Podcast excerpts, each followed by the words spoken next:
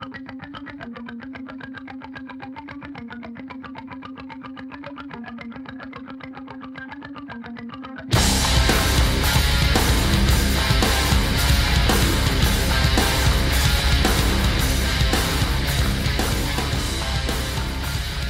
Herkese selamlar. QFC'nin yeni bölümüne hoş geldiniz. Ben Samet, yanımda arkadaşım Mali ile beraber bu bölümde de sizlerle birlikteyiz. Selamlar abi. Selamlar abi. Nasılsın, nasıl gidiyor? Aynı abi ne olsun devam ediyoruz aynı şekilde. Sende ne var ne yok? Keyifler nasıl? Keyifler iyi. Sabah erken kalktık. Biraz yorgun hissediyorum ama maçları izleyip ufaktan ayıldım diyebilirim yani. Ne güzel abi.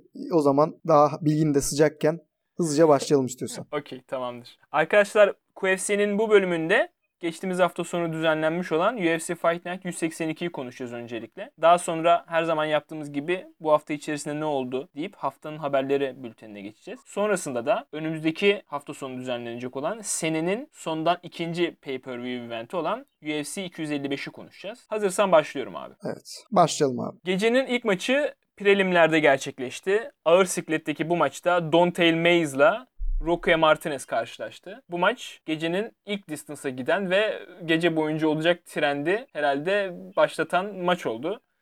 3 roundun sonunda evet. Dontail Mayes rakibini 30-27'lik iki hakem ve 29-28'lik bir hakem kararı sonucu Roque Martinez'i yenerek galibiyete uzanan isim oldu. Gecenin ikinci maçında. Welterweight'te Alex Morono ile Rice McKee karşılaştı. Rice McKee'yi yakın zamanda e, Hamza maçından hatırlıyoruz. Kendisi iyi bir prospekt olarak gösteriliyordu. Hamzat'a yenilmesine rağmen ama bu maçta da umduğunu bulamadı. 30-27'lik 3 hakem kararı sonucu hı hı. ortak kararla Alex Morono galibiyete uzanan isim oldu. Prelimis'in 3. maçında Bantamweight'te Geraldo De Freitas'la Tony Gravely karşılaştı. Bu maç biraz daha rekabetçi bir maçtı. Split decision ayrı karar sonucu bitti ve Tony Gravely galibiyete uzanan isim oldu. Ve featuring prelim maçında da Women's Strawweight'te çöp siklette Rando Marcos'la Kanoko Murata karşılaştı. Bu maç Rando Marcos e, biraz daha herhalde burada favori olmasına rağmen Kanoko Murata rakibini 30-27'lik 3 hakem kararı sonucu yenerek galibiyet hanesine yazdıran isim oldu. Diyorum ve ana karta doğru geçiyorum. Main geçiyoruz artık. Hı hı. Main kartı pardon. Gecenin ana karttaki ilk maçı yine Women's Strawweight'te gerçekleşti. Kay Hansen'la Corey McKenna karşılaştı bu maçta. Ve 3 hakemin de 29-28'lik kararı sonucu Corey McKenna galibiyete uzanan isim oldu. Ve bu, ma- bu maçla birlikte 5. maçta distance'a giderek bu gecenin gerçekten biraz daha uzun maçlara sahne olmasını perçinlemiş oldu diyorum ve sözü sana bırakıyorum abi. Ne düşünüyorsun maçla alakalı? Sağ olasın abi. Maça gelmeden kartla alakalı bir not ekleyeceğim. Bu kart gördüğün de gibi yani 9 maça sahne oldu. Çünkü 2 ya da 3 tanesi kiloyu yapamama gibi sebeplerden dolayı dövüşçüler rahatsızlandığı için iptal oldu. Hı hı. Ee, Paul Felder de bunu çok kuvvetli şekilde eleştirdi maç sonunda ki çok haklı. Yani kendisi 5 günde yani 20 pound'dan fazlasını verip bu main event maçını çıkabiliyorsa e, insanların biraz daha profesyonel olması lazım açıkçası. Ne kazandığı paradan gerekiyorsa unuttuğu işini de ayırması falan. Öncelikle bu biliyorsun kiloyu yapamayan insanlardan biz program olarak nefret ediyoruz. Hı hı. Onların tamamına koyun başlangıç falan sert giriyoruz böyle. Abi tamam. Ee, istiyorsan kesersin orayı. Okey kesmeyeceğim. Onları, onları esefle kınıyoruz. ee, Çok güzel bir ton değişikliği. Devam. ee, o, onun haricinde bu maça geldiğimizde bu maça girmeden önce çok önemli bir özelliği vardı bu maçın. UFC tarihinde iki tane karşılıklı dövüşçünün kombine olarak sahip olduğu en düşük yaşa sahiplerdi. Corey McKenna ve Kay Hansen. Evet. İkisi de 99'lu. Yani ikisi de ikimizden de küçük. Mükemmel. Ve e, to- yaşları, yaşları toplamı 42. Yani Yoel Romero'dan daha küçük yaşları toplamı. Ne güzel. Ve e, ikisi bir main event, main kartta karşılaştı. Yani o yüzden bence hoş bir olaydı kesinlikle. Evet, evet. İkisinden ikisini de benim çok hoşuma gitti. İkisi de genç, dinamik yani gelecek vadeden önemli prospektler. Güzeldi hanımefendiler. Hı hı. E, ma- maça gelecek olursak e, ikisi çok denkti abi. İkisi birbiriyle çok güzel eşleşiyordu. Maçın daha başlangıcında Kane Hansen agresör olandı. Daha forward pressure'la başlayan taraftı. E, Corey McKenna ise biraz daha counter striker ol, olmak isteyen taraftı. O yüzden güzel de bir e, stilistikle eşleşiyorlardı. İkisi çok dengeliydi. Bir boxing maçı gördük belli bir süre. Hani herhangi bir tekme ya da grappling belli bir süre görmedik. Ee, ikisi de sayılarda çok yakınlar. Birbirlerine çok yakın isabet buldular ama Corey McKenna'nın yumruklarında biraz daha fazla hasar var gibi görünüyordu maçın ilk roundunda. E, Keyensen'in yüzünde bir kırmızı kızarıklık oluşmaya başladı belirgin şekilde. Daha sonrasında e, roundun ortalarına doğru Corey McKenna'dan bir e, mesafeyi kapatarak clinch'e aldı Keyensen'i. Sonra Keyensen ama e, zaten grappling olayına biraz daha avantajı olmasını beklediğimiz taraftı. Ters çevirerek pozisyonu o bu sefer clinch'te avantajlı pozisyona geçti. Tek down denedi ama bulamadı. Hemen bir dakika sonra aynı pozisyon bu sefer Keyensen tarafından zorlandı. Ve tam tersi Corey McKenna pozisyonu ters çeviren ekipti. Ama Keyensen e, bir rakibin kafasını e, kilidi aldıktan sonra çok efektif dizler vurdu abi ve o dizlerle e, McKenna'nın e, pozisyonel avantajını counterlayıp e, onu yere almayı başardı. Yere alır almaz sırtına da geçmeyi başardı ama sırtında e, rear neck çok arayabilecek kadar zaman kalmamıştı. Ve yani onu da çok e, dedike şekilde gitmeyince McKenna hatta e, rakibi onun sırtındayken ona yumruk vurmaya falan yani çok görmediğimiz pozisyonlara geçmeye başladı. Ve round orada bitti. Yani roundu Keyansen McKenna'nın sırtında bitirdi. E, burada hakemlere çok büyük eleştirim olacak. Hani bence evet McKenna biraz daha ayakta üstün başlayan taraftı ama hani takedown'u bulan o clinch'teki dizleri olsun. Clinch'te daha fazla kontrol zamanı olan rakibin sırtına geçen ve orada rear neck choke'u yani çok başarılı olması da arayan Kehan Senken bu roundun McKena'ya gitmesi rezalet bence. Ve hani 3 hakem de öyle veriyor galiba. E, evet evet. Bence bu robbery. Ya evet McKenna büyük hasar almadı falan diyebilirsin. İşte daha efektif olan belki ya gerçi efektif olan da değil. Çok fazla strike var McKenna'nın ama e, kayda değer strike'da Kehansen önde. E, şey e, control time'da o önde. İşte takedown official olarak takedown diye geçmemiş ama takedown diyebileceğimiz bir şekilde yere alan oydu rakibini.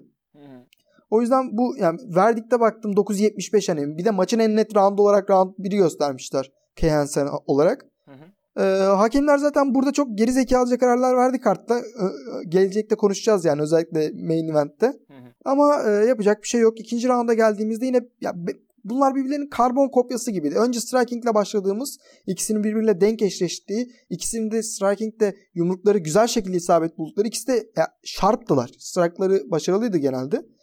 Bu sefer Hansen e, çok uzatmadan bir takedown'a gitti. Yani daha yine round ortalarına doğru. Çünkü çok güzel zamanlanmış bir takedown'la rakibi yere aldı. Yere alır almaz da hiç zaman kaybetmeden aynı Glover Teixeira'nın e, Santos'un doğrudan mount'una çıkması gibi ilk rounddaki olayda doğrudan sırtına geçmeyi başardı Corey McKenna'nın. E, sırtına geçtikten sonra Rini çok denedi ama çok başarılı olamadı. Orada işte e, tecrübesizlikten gelen bir olay. Orada sırtı geçmiş ve pozisyonel çok büyük avantajı varken armbar'a gitmek için daha yukarı tırmanmaya çalıştı ve burada da düştü. Düşünecek McKenna üste çıktı ve McKenna roundu e, daha büyük bir kısmında rakibine ground and pound'da yaklaşık 1,5 dakika boyunca e, kontrol etmeyi başarınca round haliyle ona gitti. Son rounddaysa e, yine aynı şekilde Hansen çok erken davranıp e, McKenna'yı güzel zamanlanmış bir double leg ile yere almayı başardı. Yere aldıktan sonra uzunca bir süre yaklaşık 3 dakikaya bakan yaklaşık 3 dakikalık sürede kontrol ettiğini, hasar vermeye çalıştığını gördük. E, half guard'da kontrol etti. Sonra rak- rakibi onu guard'a aldı. Guard'dan çıktı mount'a geçti. Mount'a geçtikten sonra arm triangle'la güzel bir e, tehdit oluşturmuştu. Yani bir sanki submission geliyor gibiydi ama Corey McKenna'dan mükemmel bir dinamizm gördük. Mükemmel bir patlayıcı kuvvet gördük ve bir anda mount'taki rakibi hem de arm triangle kadar e, tehlikeli olabilecek bir submission tehdidi de varken bildiğimiz o kalça kaçışıyla hani kalçayı attırıyoruz da kaçıyoruz ya bildiğin Mount'tan full evet. guard'a. Evet. Onu hani perfect şekilde yaparak atmayı başardı. Tabii bunda e, ikisinin de 52'şer kilo olmasının da etkisi var tabii ki ve küçük olmalarının. Ama hani Ashley Yoder maçında da konuşacağız bunu. Abi ground'da bu grappling exchange'leri ve e, jiu-jitsu e, geçişleri kadınlarda özellikle e, yani kadınlarda özellikle bir de 52 kilo yani bu 115 pound'da da çok daha fazla çok etkileyici oluyor. Çünkü Hepsi aşırı esnek. E, bu mesela heavyweight'teki gibi tüm ağırlığı verip böyle aşağıdakine hiçbir seçenek kalmıyor gibi bir durum da yok. Hani pür teknikler görüyorsun orada böyle. Çok aşırı esnek yani. Jiu-Jitsu Vice olarak kadınları izlemek daha keyifli bence. Özellikle 52 pound'u. Çünkü erkeklerde bir tanesi daha dominant ya da daha güçlü olunca alıyor ve bitiyor. Yani çok nadir görüyoruz bu kadar e, exchange'lerin e, seri ve esnek şekilde gerçekleştiğini. O yüzden çok hoşuma gitti benim bu maç ve özellikle eşli Yodur maçı. Hı hı. E, çok uzattım lafı. E, haliyle Keyensen pozisyonu kaybetmiş olsa bile roundun yarısından fazlasını üste geçirip submission tehdidi de verdiği için roundu kazanmış oldu. Ama ilk roundu hakemlerle geri kalan tüm beyni olan insanların farklı e, düşünmesinden dolayı Maç Corey McCanna'ya gitmiş oldu. Ee, ikisi için de çok önemli bir galibiyet ya da mağlubiyet yani şöyle diyeyim. Keansa için çok önemli bir mağlubiyet değil. Yani daha çok çok genç zaten. Ee, Corey McKenna için de UFC'ye güzel bir hoş geldin hediyesi olmuş oldu. Hı hı. İkisinin de bence geleceği parlak. 115 pound biliyorsun zaten kadınlar division'ın en güzel division'ı. Evet. Ee, merakla izleyeceğiz ikisini de. Çok uzattım lafı sendeyiz. Ya benim fikrim şey ya birinci roundu Corey McKenna'ya vermelerinin nedeni birinci roundun sonunda işte hani Kay Hansen arkasındayken e, Corey McKenna'nın hani biraz daha şeydi ya işte orada bir yumruklar falan attı ya daha bir böyle bir aktif göründü. Hani sanki Kay Hansen istediğini yapamıyormuş gibi ve orada biraz da damage vermiş gibi gözüktü. Bana da öyle gözüktü. Belki o yüzden şey olmuş olabilir. e, hakemlerin kafası karışmış olabilir yani. E, bir de 3 hakemin de Corey McKenna'ya vermiş olması bayağı ilginç yani. Ben kesinlikle katılmıyorum ya. Hani ya ba- baby shots'tı bildiğin onlar ya. Hani herhangi bir efekti olabilecek düzeyde değil zaten kayda değer vuruşlara sayılmadı bile. Hani şöyle ki Corey McCanna'nın o round için el- 54 tane total strike'ı var. Bunların 29'u significant. Yani zaten o 25 tane strike'lardan birisi onlar. Ve ne bileyim abi pozisyonun avantajı daha fazla olmak zorunda. Bu şey maçı gibi değildi. Bir önceki hafta hangisiydi o? Ee, yine kadınların dövüşüydü. Ha Yan'la Gadala'nın maçı gibi değildi. Gadala sadece orada durmaya çalışıyordu ama Hansen aktifti. Evet, haklısın, haklısın. Ee, O yüzden ben yani şahsen katılmadım. Evet Hake- yapacak bir şey yok. yapacak hakemlere yapacak bir şeyimiz yok abi ne yazık ki ya. Ya hakemlere yapacak bir şey var da yanımızda değiller. Evet. Geçiyorum sıradaki maça. Tamamdır abi geçebiliriz. Ee, sıradaki maç normalde middleweight olan iki dövüşçünün 195 pound olan catchweight'te bir e, karşılaşmasıydı. Brandon Allen ile Sean Strickland karşılaştı. Ve gecenin ilk bitirişini gördük bu maçta. İkinci roundda Sean Strickland rakibini technical knockout sonucu yenerek galibiyeti alan isim oldu. Yani benim uzun zamandır izlediğim en garip striking tekniklerinden birisiydi herhalde Sean Strickland'ın. Kesinlikle, kesinlikle. e, bu kadar dik durup bu kadar e, volüme o, o- ya çok volüme odaklı da değil ama hiç böyle arkasına inanılmaz güç vermeden e, işte o yumrukları bulmaya çalışması falan bayağı ilginçti. Brandon Allen'ı da zaten e, nötralize etti bu şekilde. Çok iyi bir galibiyet onun Hı açısından. hı. E, ne düşünüyorsun maçla alakalı? Abi kesinlikle katılıyorum sana. Hani Sean Strickland'ın şeyi e, yumrukları çok ilginçti kesinlikle. Hani doğrudan 1-2 vuruyor. Herhangi bir sürpriz yok. E, herhangi bir şey de yok ama e, üstüne hiç eğilmeden, kalçadan hiçbir güç almadan bildiğin hani öğretil, öğretide şey vardır ya işte vücudunun gücünü aktaracaksın şöyle işte kalçan dönecek, bacağın dönecek. Yok adam direkt koluyla vuruyordu ve korkutucu olan ne biliyor musun? O sadece koluyla vurduğu yumruk Brandon Allen'ı çok fazla rahatsız etti. Evet. Bunun nasıl bir güç taşıdığını gösteriyor Sean Strickland'ın. Ee, çok şaşırdım ben açıkçası. Biraz daha dediğin gibi hani volüme çok odaklanmıyor gibi görünse de hiç de fena volüm üretmedi. İlk roundda 56, ikinci roundda 38. Yani kısa, o kısa sürede kayda değer vuruşu var. Evet. Evet göze baktığın zaman hani o kadar da volüm üretmiyor gibi ama işte çok efor sarf etmediğinden o yumrukları tek tek çıkarabilmek için e, çok fazla ardışık olarak ekleniyor. Kümülatif olarak ekleniyor birbirlerine. Hı hı. Brandon Allen'dan ben biraz daha grappling'i görmeyi bekliyordum ama göremedik. Biliyorsun Brandon Allen'ı geçen hafta Einheinich maçı için konuşuyorduk. Hı hı. Ya da bir önceki hafta da olabilir. O da short notice aldı. Belki öyle bir zararı olmuştur. Ee, ama ya Sean Strickland çok dominant bir galibiyet aldı bence. E, ilk roundda e, zaten o 1-2'lerle rahatsız ederken Allen'ın tekmesini yakalayıp onu yere alması. Yerde ondan korkmayıp garda girmesi. Guard'da yine yum- başarılı yumruklar bulması. Brandon'ın kalkınca onu kafeste kontrol edişi. Sonradan round ilerleyen dakikalarında yine bu 1-2'lerle Brandon Allen'ı kıpkırmızıya çevirmesi falan bence etkileyiciydi. Yani bildiğin tek bir olayla o 1-2'lerle maçı kazandı. Evet. Ve yani çok başarılı yaptı bunda. İkinci roundda da yine o 1-2'lerle bir noktada rakibini sallandırmayı başardıktan sonra bu sefer tüm gücünün nelere yol açtığını gördük. Ve maçı dominant şekilde kazandı. Ben et- çok etkilendim Sean Strickland'dan. İşte öncesinde de yani iki maç galibiyet serisiyle gelmişti. 3 yaptı. Bakalım nereye doğru gidecek. Ya ben bu benim ayıbım. Ben Sean Strickland'ı bilmiyordum açıkçası. Anladım. Ya clinch olayında falan da bence gayet iyiydi. Yani Brandon Allen'ın biraz da oradan sonra Kesinlikle. rakibini yere alıp daha fazla kontrol edebileceğini düşünüyorduk ama buna hiç izin vermedi. Hani e, bütün clinchleri reverse'ledi hatta yani oradan çık- sadece çıkmak yerine. E, Hı hı. güzel galibiyetti valla. Farklı bir adam. Bakalım ne olacak. Yakın zamanda aldı zaten Ve daha çok genç. galibiyetini. E- Ekim, yani bu- bununla birlikte tabii o 14 gün içerisinde iki galibiyet almış oldu. Jack Marshman'ı yenmişti. Ee, Ekim 31'de. Bakalım çok da aktif olmak Evet. istiyorsa gayet güzel maçlar alabilir yani. Bununla birlikte belki rankingleri biraz daha yaklaşmış oldu.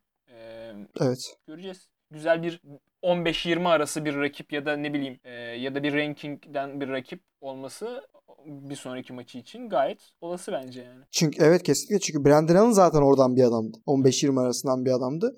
Bu arada doğru diyorsun. Yani Jack Marshman'ı yenen herifti bu. Tamam tamam hatırladım. Onu domine etmişti bayağı tamam. Aynen. Bir an dedim ben çünkü geriye doğru baktım Kamaru Usman'la işte Ponzibio ile falan dövüşüyor. Ben bu adamı niye hiç hatırlamıyorum falan oldum. Doğru. Bir e, division e, olarak değişiklik yaptı. yaptı. Şu an middle'da dövüşüyor. Ki yani mesela hani welter'da dövüşüp middle'da sonra dövüşüp şu anda 195 pound'da çık, çıkılmış bu maça ve hani küçük değildi hiç yani. O yüzden yani size olarak da bir dezavantajı olmayacak muhtemelen division içerisinde. Kesinlikle. Welter için çok büyük kilo kesiyormuş. Onu öğrenmiş olduk. Aynen öyle. Var mıdır eklemek istediğin bir şey bu? Ee, yok abi Allen da çok genç yine. 24 yaşında. Aynen. O yüzden onun da güzel bir geleceği olacak her türlü. Bu Sadece striking'ini biraz daha şey ya. geliştirmesi gerektiğini gördük. Hı. Bu Gençler. kartta çok fazla genç ve çok fazla underdoglar da kazandı. Özellikle main kartta. Hani mesela Sean Strickland da bir underdogdu. Her ne kadar şeyleri eşit olsa da e, betting e, oranları eşit olsa da Öyle underdog miydi? olarak çıktı bu maça. E, ilginç yani. Ha. Bu kadar fazla underdog'un kazanması istatistiki olarak tabii düşük ama güzel bir e, Evet, bir de son haftalarda- olarak da kayıtlara geçmiş oldu herhalde. Kesinlikle evet. Bir de son haftalarda zaten e, tam tersi bir trend vardı. Onu bozan kartlardan birisi oldu. Aynen öyle. Geçiyorum sıradaki maça. Bir sonraki maça geçelim abi istiyorsan. Aynen. Gecenin anakarttaki üçüncü maçı yine Women's Strawweight'te gerçekleşti. Kadınlar çöp siklette. Ashley Yoder'la Miranda Granger karşılaştı bu maçta. Ve Ashley Yoder rakibini 29-27'lik iki hakem ve 30-26'lık bir hakem kararı sonucu ortak kararla yenerek galibiyete uzanan isim oldu. Ee, yani herhalde Ashley Yoder'ın ne yapmak isteyeceğini biliyorduk. Hani bu maç biraz daha grappler vs. striker maçı gibiydi en başından beri. Hı hı. Ee, birinci roundda Granger'ın acaba Ashley Yoder'ın e, grappling'ine bir cevap verebilir mi gibi bir şeyimiz oldu ama roundlar ilerledikçe herhalde bu e, biraz daha maçın yönü Ashley Yoder'a doğru döndü. Grappling'deki aradaki kalite farkını herhalde bize rahat rahat net bir şekilde gösterdi. Ne düşünüyorsun abi maçla alakalı? Abi aynı şekildeyim. Senin düşündüğün gibi. Ee, Ashley maçı tamamen yerde istiyordu. Çünkü yani Miranda ya ikisi de fiziksel olarak benzerler ama Miranda hem tekvando geçmiş olarak hem de daha reach'i ve height'ı daha uzun olması bakımından Ashley Yoder'a ayakta sorun oluşturabilecek bir kadındı. Ee, zaten ama yani dediğin gibi Miranda Granger'dan çok güzel bir direnç gördük bence Ashley Yoder'a. Onun ilk denemelerini e, tek down'a götürmesi de engelledi. Şey round, birinci roundun hemen başında. Sonra ikinci denemede Ashley Yoder'dan çok güzel bir judo, judo throw gördük. Yani kalçasıyla hip throw yaparak rakibi yere almayı başardı. Ama işte oradan itibaren saçma sapan şeyler görmeye başladık. Yani saçma sapandan kastım daha önce görmediğimiz, alışa gelmediğimiz şeyler gördük. Ne gördük mesela? Yoder üstte gibi. E, rakibi almış, kafa kola almış yani bildiğin. Ama e, vücut olarak Miranda Granger üstün. Hani kimin bacağın, kiminki, işte kimin o an kimin vücudu, o kimin kolu anlamadığımız hani eldivenlerden o kimin lan falan diye çıkarım yapmaya çalıştığımız pozisyonlar gördük. Evet. Ee, Miranda Granger oradan çıkmayı başardı kafasını. Kafasını çıkarınca otomatik olarak vücudu üstte olduğu için üste geçmeyi başardı. Ama orada heel hook'a gitti. Bacakları yine birbirine karıştı. Kim nerede anlaşılmayan bir pozisyon oldu. Sonra Miranda Granger üste çıkmayı başardı. Guard'da e, gardına girdi Ashley Yoder'ın. Hı. Yani top kontrolü aldı. Sonrasında Ashley Yoder birden bir triangle bulmaya çalıştı. Ee, tabii ondan önce şey de söylemek lazım. Saçma sapan bir olay daha oldu ya böyle. Guard'dayken bir anda tırmandı böyle. evet. Hatırlıyor musun onu? evet evet. Hani böyle e, boynundan tutup tırmandı böyle sanki şey gibi. Hani öpüşeceklermiş gibi pozisyon oldu şimdi.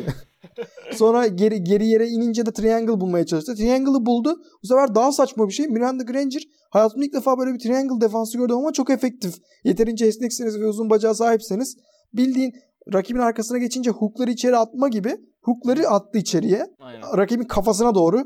Böylece triangle'ı bozmuş oldu. Bilmiyorum bu her defasında işler mi yoksa anlık bir şey mi ama denemek lazım. Hoşuma gitti yani benim baya. Triangle'ı o şekilde savunup round'u bitirdiler.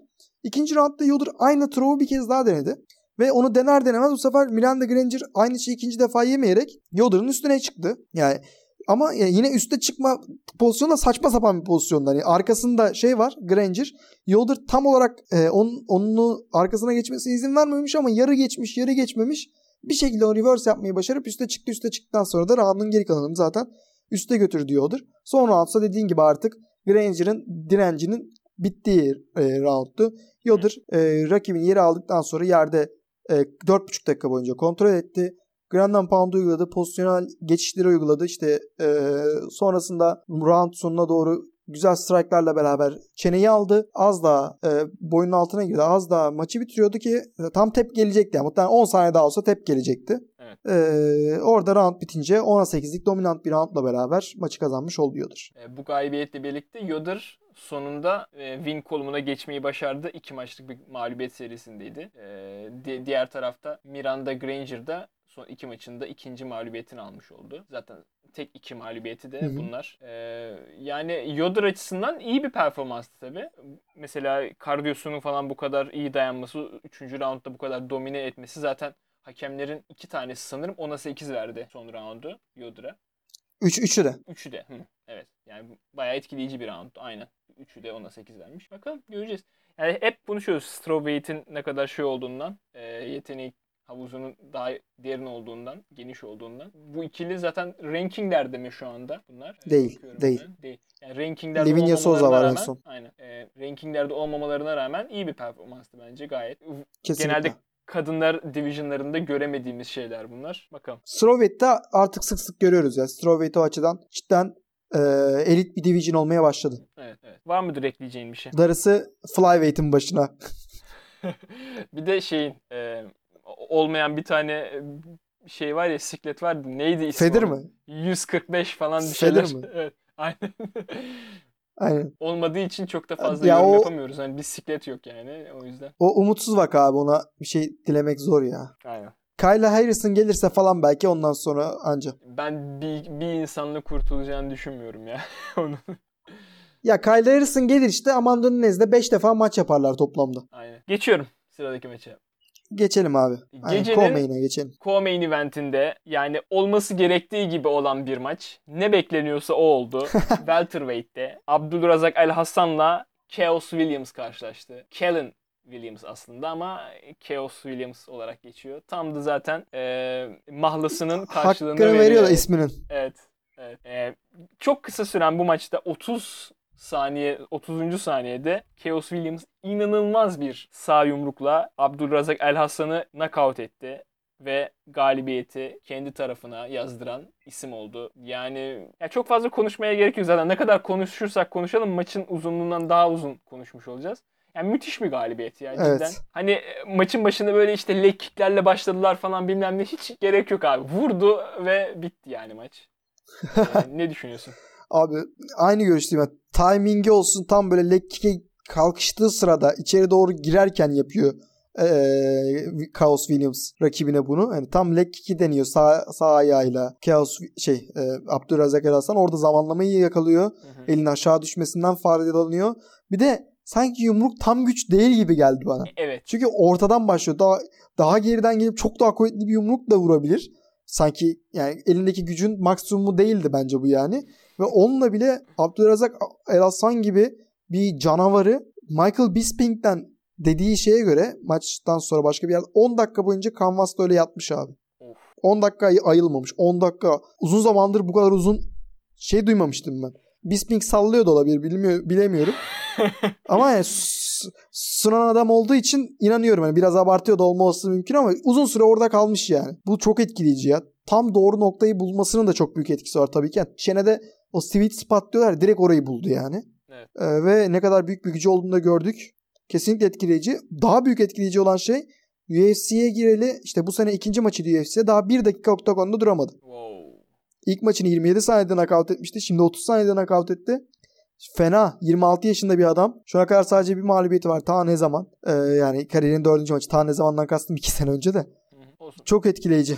Kesinlikle çok etkileyici. 170 poundda Abdülrazak El Hasan gibi sağlam bir adamı 30 saniyede knockout etmek demek sizin isminizi yukarıya doğru koyuyor. Şimdi Hamzat'ın nasıl bir anda isminin e, yükseldiğini hatırlarsak bu kesinlikle çok etkileyici. Ona da bir şeyler olur yani yakında. 26 yaşında da olduğunu düşünürsek Dana White'ın e, watch listine eklendi kesinlikle. Kesinlikle abi. Williams. Ee, yani Abdurrazak El Hasan şimdiye kadar hiç knockout olmamış mesela. Bu ilk knockout'u. Ee, hani Evet. Münir Leziz'e kay- kaybetmişti en son. Ki yani bayağı Ki killer'larla o da maçta dövüşmüş ne kadar yani. büyük hasar aldı. Evet. Kesinlikle. Ya Munir Laziz içinden geçmişti. Knockout olmamıştı. Evet. Nico Price'la dövüştü. Omari Ahmedov gibi bir canavarla dövüştü. Evet. Ama bu çok fazla şey söylüyor. Chaos Williams için. Chaos. Abi zaten knockout anını e, dikkat ettin mi bilmiyorum da abi ikiye katlandı ya Abdurrazak. Hani ayakları yerden kesildi Evet. yani yumrukla birlikte.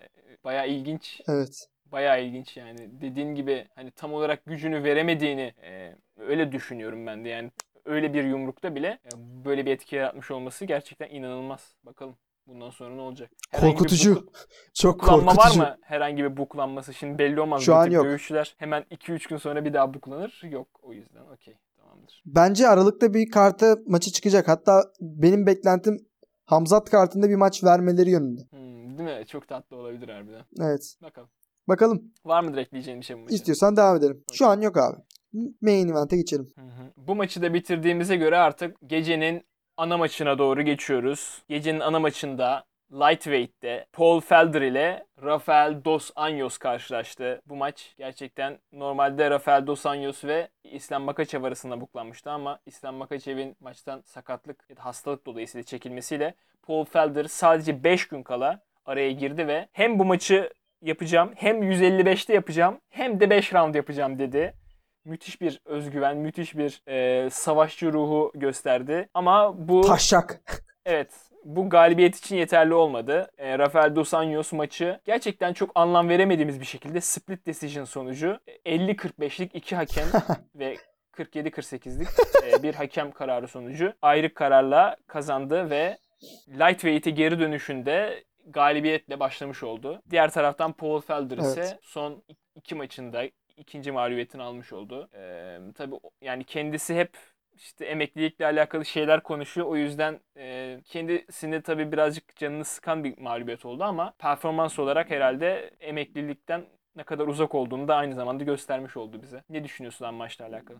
Evet. Bu sefer sen başla abi. Ben başlayayım? Senin düşüncen neler? Evet Ya sen abi, bu sefer. Şimdi Paul Felder ya adam 5 gün kala çıkmış. Hani 155 pound ka- kaç kilo kesen kaç kesmiş yani. Hani 5 round olmuş. Ee, işte lightweight dediğim gibi. Yani geçen hafta da zaten çok çok konuştuk. Neden böyle yaptı? Hani benim fikrim biraz daha Rafael Dos Anjos'u şeyden çıkarma isteğiydi. Konfor alanından çıkarma isteğiydi kesinlikle. Diğer taraftan senin argümanların olarak hani bunun böyle bir galibiyetin çok daha etkileyici olabileceği e, olayı Evet. durumu. İkisi de vardı tabii. E, aslında 5 round gitmesine göre bence Paul Felder iyi de dayandı. Çünkü bir kamp yapmadan 5 gün kala böyle bir maçı çıkmış olmak ki hani Rafael Dos Anjos gerçekten e, çok akıllı bir oyun planı sergiledi. Hani buna rağmen e, 4. roundda falan mesela gayet şey gözüktü, sharp gözüktü yani Paul Felder. Hatta belki roundu alabilirdi bile. Maç boyunca bence şarptı. Evet, evet. Maç boyunca Ya- şarptı bence.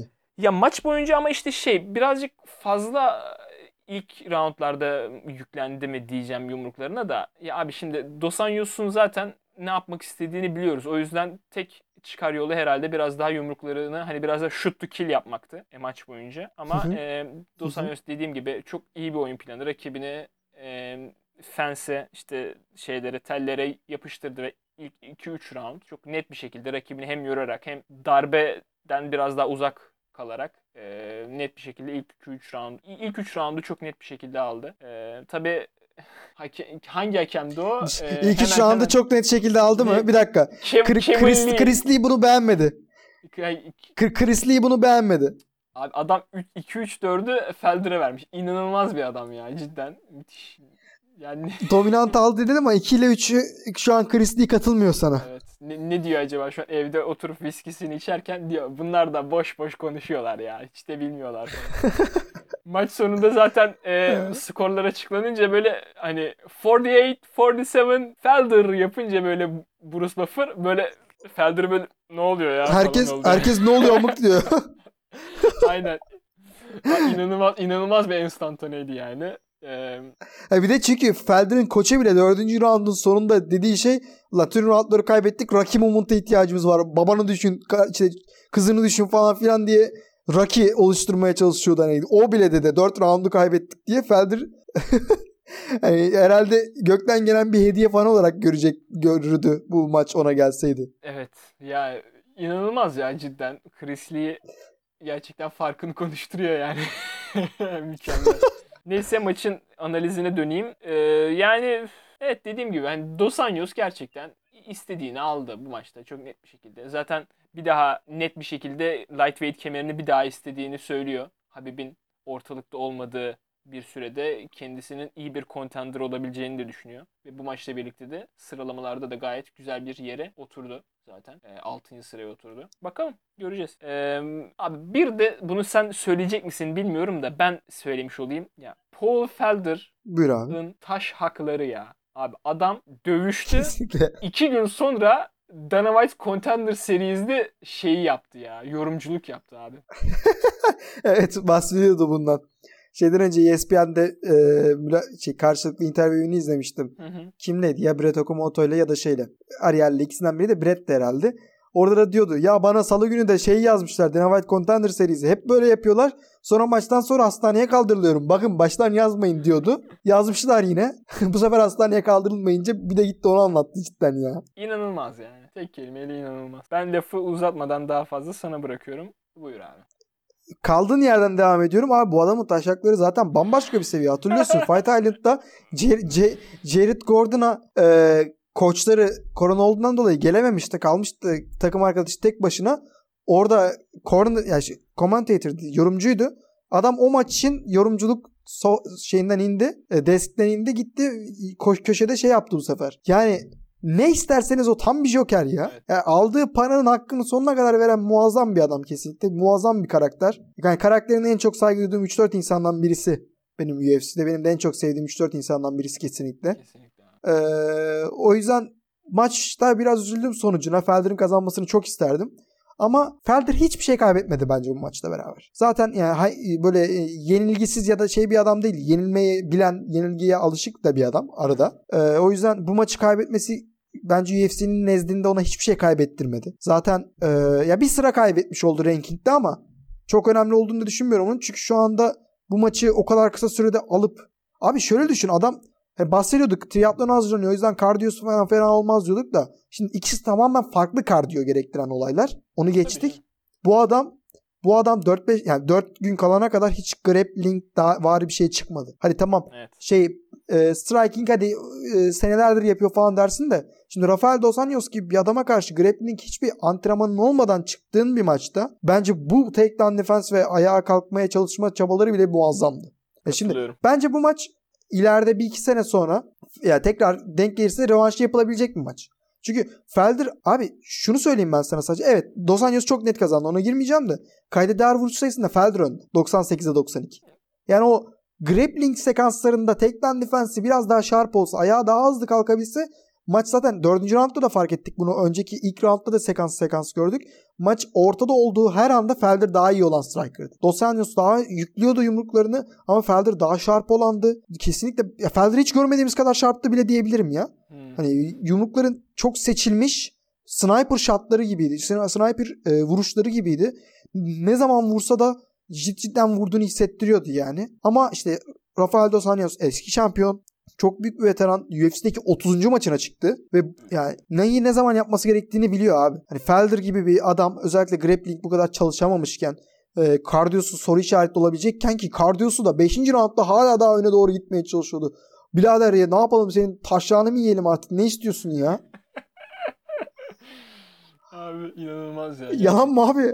Ya ki RD'yi yorabilmek için her şeyi yaptı. Maçı tamamen bir grappling savaşına dönüştürdü. 22 tane takedown denedi. Bunların altısında isabeti buldu. 15 dakika kontrol zamanına ulaştı maç boyunca. Ee, Felder her defasında kalkmaya çalıştı. Her defasında da kalktı. Belki son roundda son son son roundda beceremedi bunu artık da. Hani 4 round boyunca ne zaman takedown'a gitse hiç vazgeçmedi. Sürekli kalkmak için bir yol aradı. Kalkmayı başardı. Yani ikisi de çok büyük. Yani roundları tek tek analiz etmeye gerek yok çünkü round 1'i CTRL C yap 5 tane yapıştır. Aynı şeyleri gördük. Aynen. Sadece round 4'te takedown'u biraz daha iyi savunup kendi takedown'u buldu Felder. O yüzden biraz daha ortada bir rounddu zaten. Hı hı. Ee, yani sayılarda da önde. Belki yani sürede kontrol zamanında RDA orada yardığı ters çevirerek üstüne çıkmayı başarmıştı ama belki Felder'a verilebilecek tek roundtu maç boyunca. En yakın round diyebiliriz ona.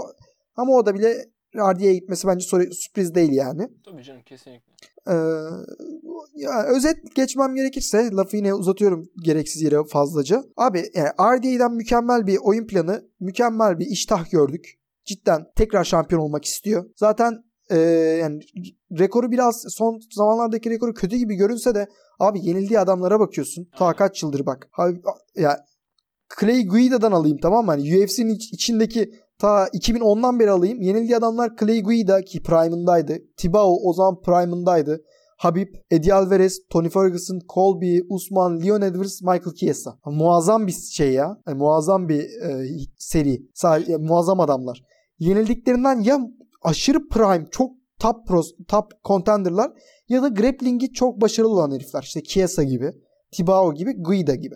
Şimdi işte burada şu soru işareti canlanıyor. Ben şey, bir önceki programda da söylemiştim bunu. Makachev'e göre Paul Felder onun için çok daha iyi oldu. Hem çok daha üst sıralamaya yerleşmiş oldu rankingde. Şu an birden 6. oldu mesela. Hı hı. 6. oldu ve şey yani Connor'la falan aşık, yani laf söylemeye başladı.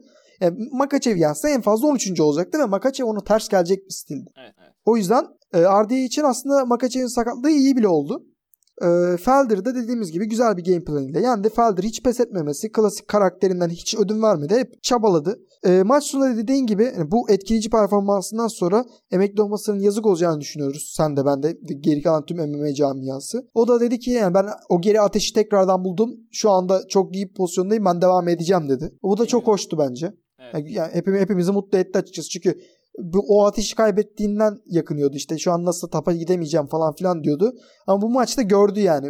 RDA gibi ve, ve de RDA bu, arada muazzam bir şekildeydi. Muazzam bir shape'deydi. Evet. Onun bu muazzam shape'ine karşı bile e, yani bir adım geride olsa da yakayak mücadele edebildiğini görünce dedi ki ben buradaki herkesin içinden geçebilecek potansiyele sahibim. Doğru bir hazırlıkla. Ve geri döndü. Bence çok da güzel oldu. Bakalım bundan sonrası ne gösterecek bize? Lightweight Division gitgide karışmaya başladı. Evet. Evet. Şu an bir turnuvaya ihtiyaç var sanki. Habib gitmiyorsa bir maçı daha varsa ayrı bir soru işareti. Habib gittiyse Gaethje, Poirier, Tony Conor, Dan Hooker, Charles Oliveira, RDA, Paul Felder aşağılardan hatta e, Makachev belki işte Gillespie başka bir yerde Darius kazanıp kazanıp duruyor. Diego Ferreira yine benzer bir seride. Ta hiç burada olmayan Marco Madsen gibi herifler var. Uf, bambaşka şeyler var. Evet. Bunun şeyi var daha gele- gelecek hafta ya da sonrakinde falan bir yerde Moicano'yla şey e, Fiziev dövüşecek mesela. Evet. Çok çok çok mükemmel bir division oldu. E, bakalım nereye gidiyor. Valla konuşuyoruz yani Habib sonrasındaki lightweight ne olacak diye.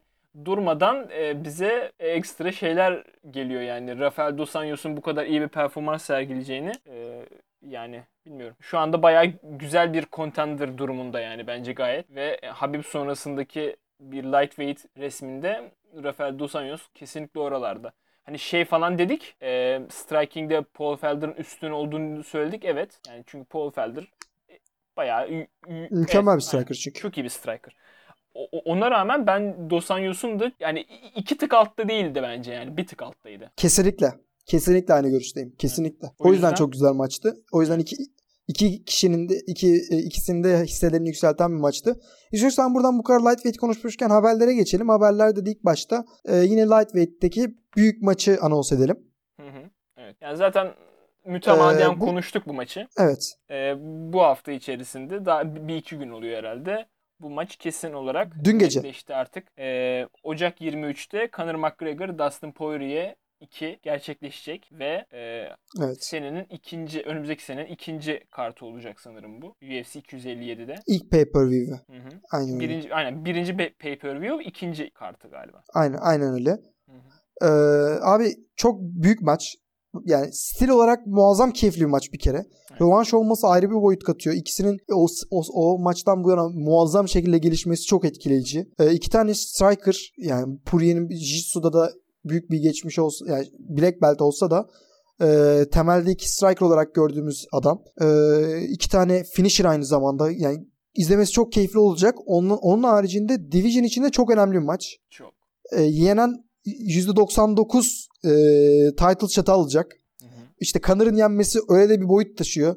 Eğer, yani Habib'in son maçını Habib Conor 2 yapmaya çalışıyor bence Dana White. Ee, onun haricinde de abi yani şimdi Division çok farklı bir noktada şu anda. Yani yine buradan da şeye yani bayağı bayağı lightweight'te olduğu için tüm haberler oradan oraya zıplayacağım biraz daha. Ee, Michael Chandler geliyor. Onun ismini sa- saymayı unuttuk. Michael Evet. Chandler'a Tony Ferguson Aralık 12'de hadi çıkalım dedi. Biliyorsun A- Amanda Nunes Megan Anderson maçı düşünce orada bir maç eksik gibi kaldı. Hadi insanlara şu istediklerini verelim falan gibisinden bir şeydi. Madem istedin gel bakalım geldi al dedi. Michael Chandler'da daha yeni kiloyu yaptım. Şu an olmaz. 23'ünde şeyin co-main'i olalım dedi. Dustin'le e, Connor'ın o da olmaz dedi. Tony öyle bir atışmaları oldu. Yani muhtemelen Tony ile Michael Chandler bir yerde bir maç yapacak. Bir diğer maçı oldu. Hani turnuva tarzı bir formattan bahsediyoruz ya. Ee, Bence ben iki maç daha olmasını istiyorum şu anda. Şahsen güzel eşleştiklerini düşündüm. Birisi Dan Hooker Gaethje. Of. Diğeri de Charles Oliveira RDA. Of. Bu dört maçın sonucunda yükselenlerle yeni bir kombinasyon yapıp bayağı bir hani turnuva tarzı ilerlenebilir abi. Dört tane muazzam eşleşme. Kazananlar muazzam işler yapabilir. O yüzden e, çok etkileyici olabilir. Eğer Habib duruyorsa da bu Dustin Conor maçının kazananı Habib için çok büyük bir e, aday olacak Habib'le karşılaşmak için. Çünkü bu maç title için olmayacağını söyledi hı. Ve Habib'in geri döneceğini söyleyerek bunu açıkladı. Bu da çok büyük bir olay. Aynı zamanda Habib 47. USADA test pool'unu şeyini de verdi. Testini de verdi. Yani daha test pool'dan çıkmadığı için hala daha dövüşebilir ki bu da şey soru işaretlerini uyandırıyor. Ya tamamen bitirmiş olsa kafasında çıkardı gibisinden bir düşünce uyandırıyor. Ee, o yüzden çok belirsiz ve çok keyifli şey gibi. Türkiye Grand Prix'si geçen hafta ne kadar belirsiz olup ne kadar güzel olduysa o yağmur ve asfaltın kaygan ko- ko- koşullarından dolayı Lightweight Division'da o kadar belirsizliğe ve o kadar güzelliğe doğru gidiyor kesinlikle. Merak, meraklıyız abi. Evet. Buradan bir şey daha geçecektim de unuttum ya. Bir şey daha vardı aklımda. Habib'in Neyse. e, mobil şeyi falan olabilir mi? ha ha doğru doğru. Doğru. Buyur sen söyle. Ee, yani tabii ne kadar belirsiz ve ne kadar güzel olduğundan bahsediyorsun lightweight'in. Aynı zamanda ilginç şeyler de oluyor tabii. E, Habib'in bu hafta içerisinde şöyle bir haberi çıktı. Bir e, işte Türk Turkcell gibi, Vodafone gibi bir e, ne, ne denir ona? E, ne şirketi? GSM operatörü. Şirketi. Hani bir işte Eagle Mobile GSM diye operatörü. bir e, şey yapacakmış. Bu neden olacak tabii çok fazla bir fikrimiz yok ama ne amacı hizmet edecek? Hiçbir fikrimiz yok. Var mı bir öngörün yani belki şu yüzden yapmak istiyorum Yani şey, gibi. Bu, GSM operatörlerinin gereksiz e, para şeyinden insanları biraz daha kurtarmak gibi bir niyet söylemiş. Hmm. Hani çok olması gerekenden çok fazla harcama işte bedel alınıyor gibisinden bir açıklaması olmuş galiba. Eagle Mobile Moskova'da başlayacakmış galiba. Tüm cihazlara sim kartıyla takılabilecekmiş. Ondan bahsediyorlardı. Bakalım nereye gidecek. Onun, onun haricinde de koyunlar almış galiba. Hmm. E, Koyun ya çiftçiliğe başlayacakmış. Aynı zamanda yüksek lisansa başlayacakmış galiba eğitimini bitirip tezini mi?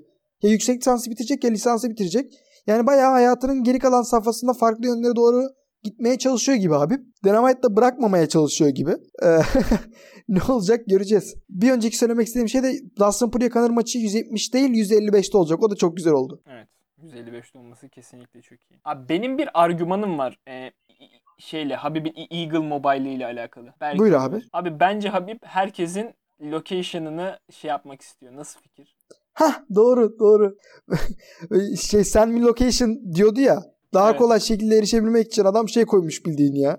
Aynen. Evet bu, bu espriyi görmüştüm doğru. Güzel keç ettin Ha, bence de e, abi. e, Güzel yakaladın. Ya i- i- illaki vardır bu espri. Ben gör, görüp şey yapmadım da e, Aynen. vardır. Yok yani. yok biliyorum biliyorum biliyorum. Ben görüp primini yapacaktım. Bak ben unuttum mesela. Sen doğaçlama yaptın gayet iyi.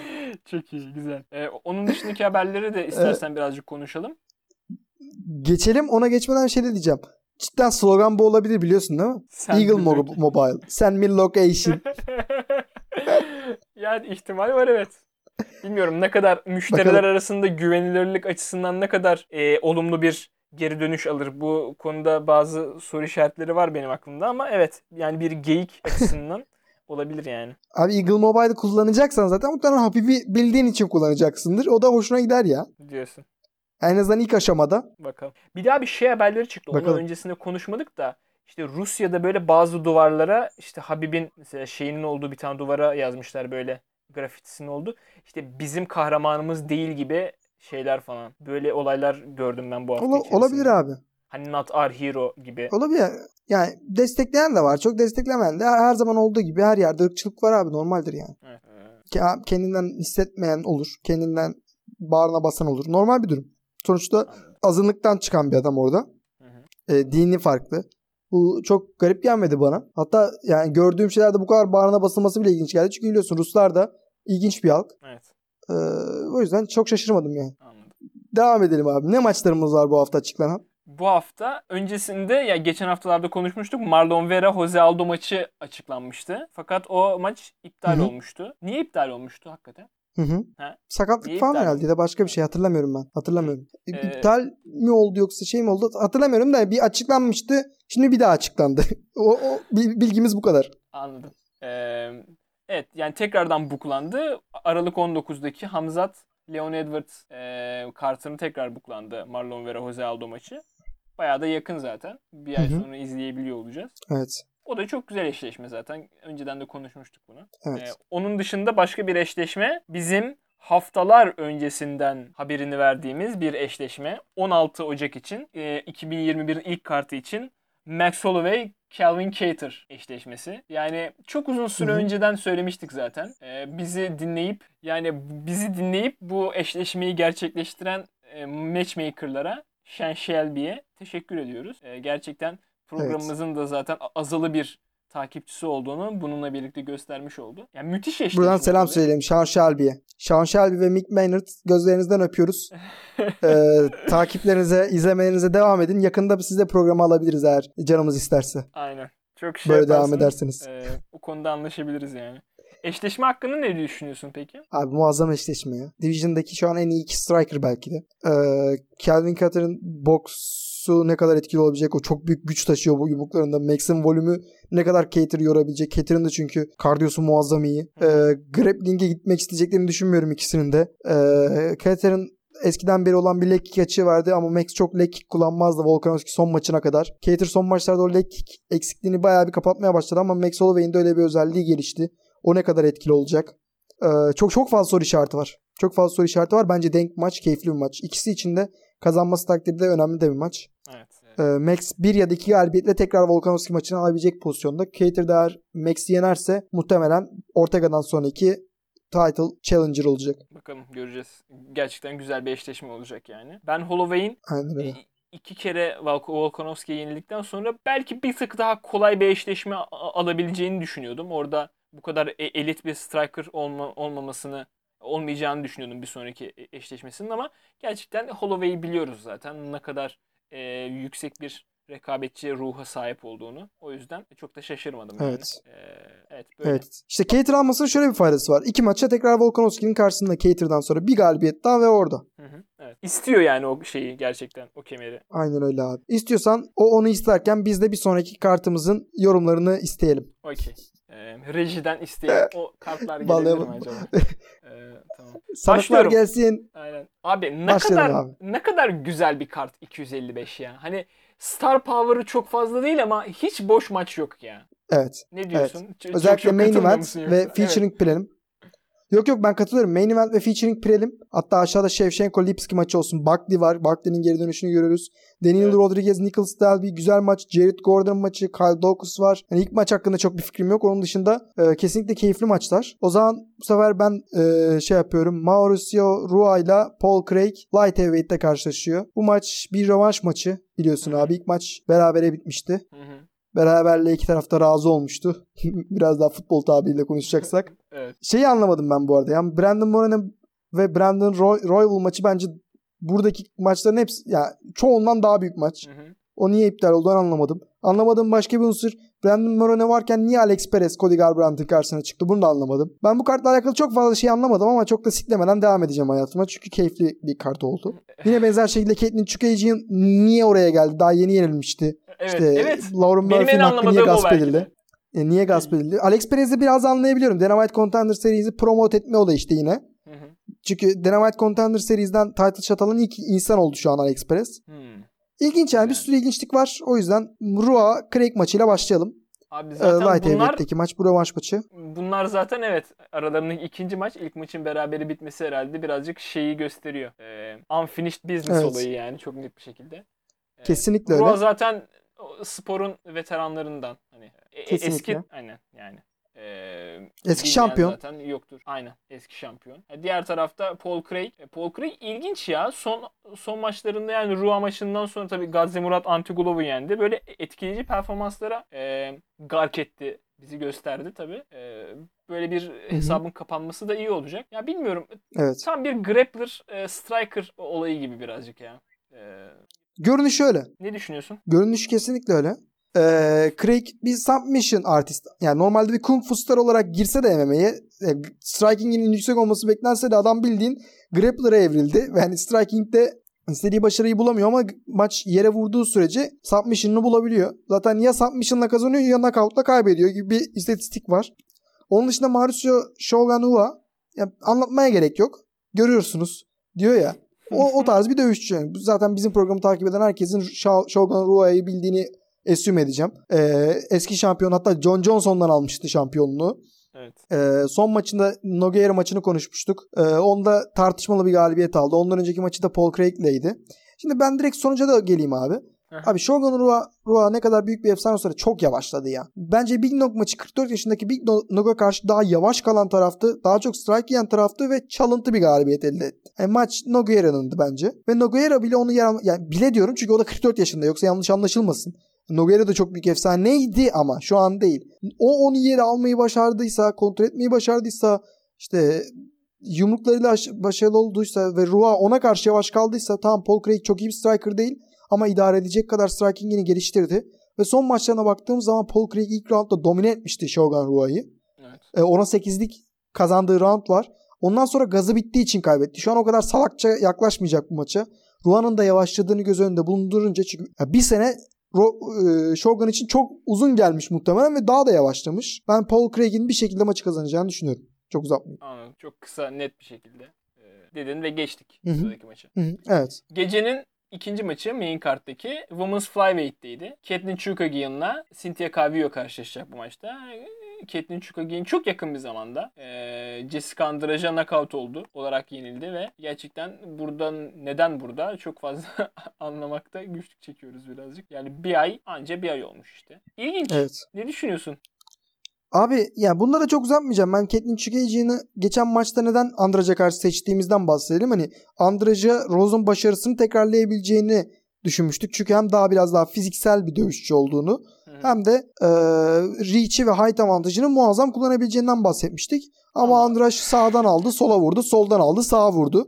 Bir tane body strike vurdu. Caitlyn Chukagian'ı anam dedi ağladı maç bitti. E, yani şimdi Cynthia Calvillo'yu düşününce Abi Cynthia Calvillo Jessica Andrade'dan daha iyi bir grappler ya. Andrade daha güçlü olabilir ama hani şimdi blueprint'ini gördük bildiğin Caitlyn Chukagian'ın. Grapplingle yer alabiliyorsunuz. Yerden kalkması zor oluyor. İşte kalk, kalkmaya çalışırken açık veriyor falan bunu gördük. E, Cynthia Calvillo Chukagian'dan daha güçlü olan Jessica'yı kontrol etti 5 round. Evet. Belki Andrade gibi spektaküler bir finish bulamayacak ama ben e, Calvillo nasıl yenilecek bilmiyorum. Evet çok büyük bir height ve reach avantajı var. Ama Calvillo'nun dövüştüğü dövüşçülerde bunu görmemişti yok. Marina Rodriguez'le dövüşmüştü. Jessica ondan daha büyüktü. Joanna Calderwood'la dövüşmüştü. Yani hepsi ondan daha size'lı insanlardı zaten frame olarak. Yani ben Cynthia Calvillo'nun grappling'inin e, Caitlyn Chukagian'a çok fazla geleceğini düşünüyorum açıkçası. Anladım. O yüzden benim görüşüm Cyn- Cynthia Calvillo. Anladım. Bitirebilir bile ama decision'a gidecek gibi sanki. Caitlyn Chukagian bilmiyorum son maç bir de çok kötü yenildi. Çok yani e, göze hoş gelmeden yani bu çok basit yenildi bence Evet. vücuda yediği yumrukla. O fighter spirit'i görmedik yani. Ben nasıl devam edecek bilmiyorum. Biraz daha recency bias olabilir tahminde ama. Evet bence de abi. Recency bias olabilir gerçekten. Ama e, diğer taraftan Calvillo'ya baktığında hani son 4 maçın 3'ünü kazanmış. Hani yenilmemiş yani. Orada sadece bir Carla Esparza mağlubiyeti var e, 4 maç önce. Onun öncesi yani iyi dövüşçülerle karşılaşmış ve hepsine karşı başarılı olmuş neredeyse. O yüzden ben de biraz daha Evet. Calvillo'yu daha önde görüyorum yalan yok bu maçla alakalı. Evet abi bir de şu boyutu var bu maçın. Şu an sesim bana arada keserek geliyor. O yüzden şu anda konuşuyorsam var ya girdiysem özür dilerim. Yok önemli değil buyur. Ee, e, s- ya Calvillo size dezavantajına karşı etkili olabileceğini de Jessica maçında gösterdi. Daha önceden Aspen'ın adı da amatör maçta yenmişliği vardı. Ee, bunları düşününce yani ben Caitlyn Chukagian'a da üstünlük sağlamasının çok sürpriz olmayacağını düşünüyorum. Anladım. Özetle. Anladım. İstiyorsan geçelim. Okey geçelim. Bu maçı da bitirdiğimize göre artık gecenin 3. maçına geçiyoruz. Welterweight'te gerçekleşecek bu maç. Programımızın en sevdiği fan favorite'ı Mike Perry ile e, belki de sporun en veteran dövüşçülerinden birisi olan Tim Means karşılaşacak bu maçta. Mike Perry sonunda e, doğru kararı verip herhalde bu maç için bir kampa girmesinin mantıklı olabileceğini e, anladı ve American Top Team ile birlikte bu maç için American Top Team'de hazırlandı. ne diyorsun maçla alakalı? Abi ne diyorum? Mike Perry kadar geri zekalı bir insanı tanık olabildiğim için şanslı hissediyorum kendimi. ee, ya şimdi Mike Perry elindeki yetenek havuzuyla Tim Means'in içinden geçmesi gereken bir herif. Tim Means dediğin adam tam bir journeyman. Hani yener, yenilir falan. Büyük bir veteran ama journeyman bir veteran. Mike Perry ise hani elinde mükemmel bir gücü olan çok patlayıcı, çok agresif, savage bir herif. Ama işte mesela hafta boyunca aldığım vibe'lar ben çok fazla storiesine maruz kaldım Mike Perry'nin. Storiesine, şeylerine falan. Abi 5 3 gün kala mı 4 gün kala mı 4-5 gün kala yani 20 pound üstteydi. Bilerek hala da orada pizza yiyordu. İşte nasıl yapacağım kiloyu bilmiyorum falan filan. 20 pound üstteyim ama yaparım ya bir şey olmaz falan modunda takılıyordu. Ya trollüyor ama cidden pizza falan yiyordu daha geçen hafta işte dondurma falan yiyordu bu hafta içi. Ya kız arkadaşı kızıyor işte belki tamamen tiyatrodur. Bilmiyorum ama kız arkadaşı geliyor ne yapıyorsun kilo yapman gerekiyor falan diye konuşuyor. O da diyor ya sana ne yiyeceğim falan filan. Bildiğin tam bir Hanzo yani. ee, onun dışında ma- onun dışında Mickey, Mickey Gall maçında da abi yendi ama rezalet şekilde yenmedi mi sence de? Mickey evet. Gall diye Striking'den bir haber C- CM Punk'la CM Punk'ı döven gerizekalıyı dövmek dışında bir yeteneği olmayan bir herifi yani Striking'de sıfır olan bir herifi onun strike onu heriften striking'de dezavantajlı çıktı. Yani takedownlarıyla kazanmıştı o maçı. Mickey Gall ayakta daha başarılı olan taraftı bazı anlarda. Abi sen Mickey Gall'a striking'de yeniliyorsan ben şunu düşünüyorum. Mike Perry garajda öyle petlere çalışarak şey yapmaktan kendi ne kadar striking ability'si varsa kaybetti. Şu an dümdüz e, girerim vururum pataklarım falan böyle Hanzo bir dövüşçü sadece. E, yani o yüzden Tim Means de mükemmel bir adam değil ama striking konusunda en azından clinch'te falan dizleriyle çok etkili olabilen bir dövüşçü. Ve fiziksel özellik olarak da Mickey Gall'a benziyor. Yani Mickey Gall'ın striking'inin daha iyi olan hali gibi bir şey e, Tim Means. Ya böyle düşününce ben Mike Perry'nin bu maçı yani ben underdog'dan yanayım. Evet, Mike Perry fe- favori olarak geliyor.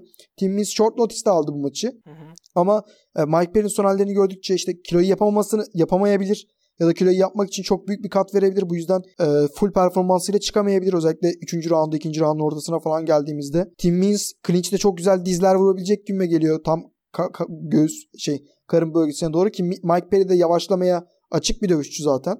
Bunların hepsini ben birleştirince bir potada eritince özellikle yani bir de biraz daha betting perspektiften yani iddia e, bakış açısından baktığında Tim Means'de değerin daha fazla olduğunu düşünüyorum. Ben ben Tim Means'ın kazanacağını düşünüyorum.